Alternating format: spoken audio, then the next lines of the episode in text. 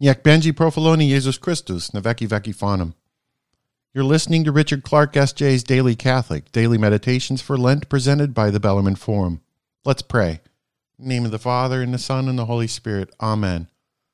O sorrowful Mother Mary, pray for us to obtain the spirit of humility, confidence, and persistency to make a good meditation on the Passion of our Lord. This is Lent Day 16, Thursday after the second Sunday in Lent, the Apprehension of Jesus. Listen to the words of the Gospel according to St. John. And Judas also, who betrayed him, knew his place, because Jesus had often resorted thither together with his disciples.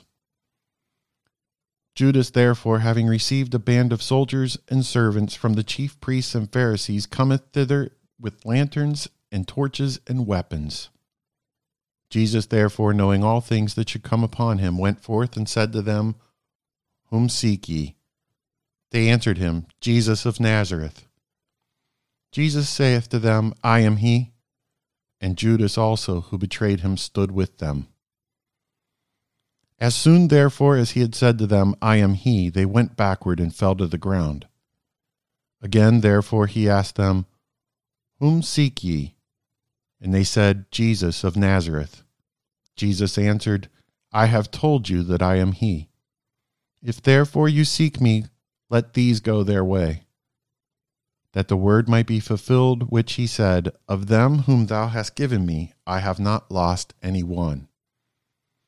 Then Simon Peter, having a sword, drew it, and struck the servant of the high priest, and cut off his right ear.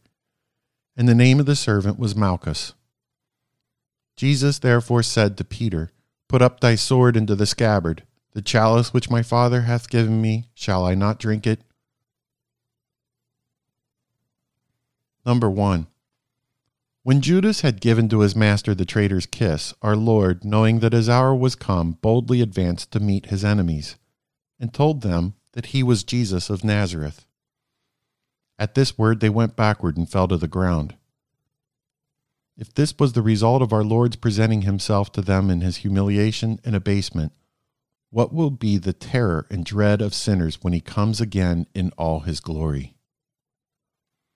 O my God, grant that I may have no sin upon my soul, no debt still to pay when I appear before the judgment seat of Christ. Number 2. The soldiers then advanced to seize Jesus.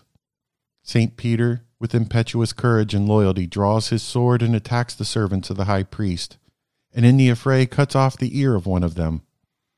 But our Lord checks him and bids him to put up his sword into the scabbard. His loyalty was natural, not supernatural, and it did not endure long in the face of danger. Natural motives, however good, will not serve the cause of God. Number 3. When our Lord was in the hands of his enemies, all the apostles forsook him and fled. Not one was found to remain by his side in his abandonment. It was the will of God that he should suffer alone. Quote, I looked about, and there was none to help.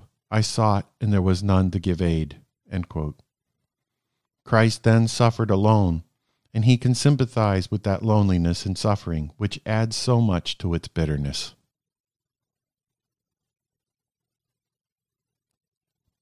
Hail Mary, full of grace, the Lord is with thee. Blessed art thou amongst women, and blessed is the fruit of thy womb, Jesus. Holy Mary, Mother of God, pray for us sinners, now and at the hour of our death. Amen. Mary, Mother of our Lord, pray for us to have a desire to please your Son, our Lord Jesus, by our Lent, that we may rejoice with you in his resurrection at Easter and in the life to come. Amen. The Bellarmine Forum is a non-profit public charity, and this program is distributed for the greater glory of God. The Bellarmine Forum is supported by donations that are tax-deductible. Details are available on the website bellarmineforum.org.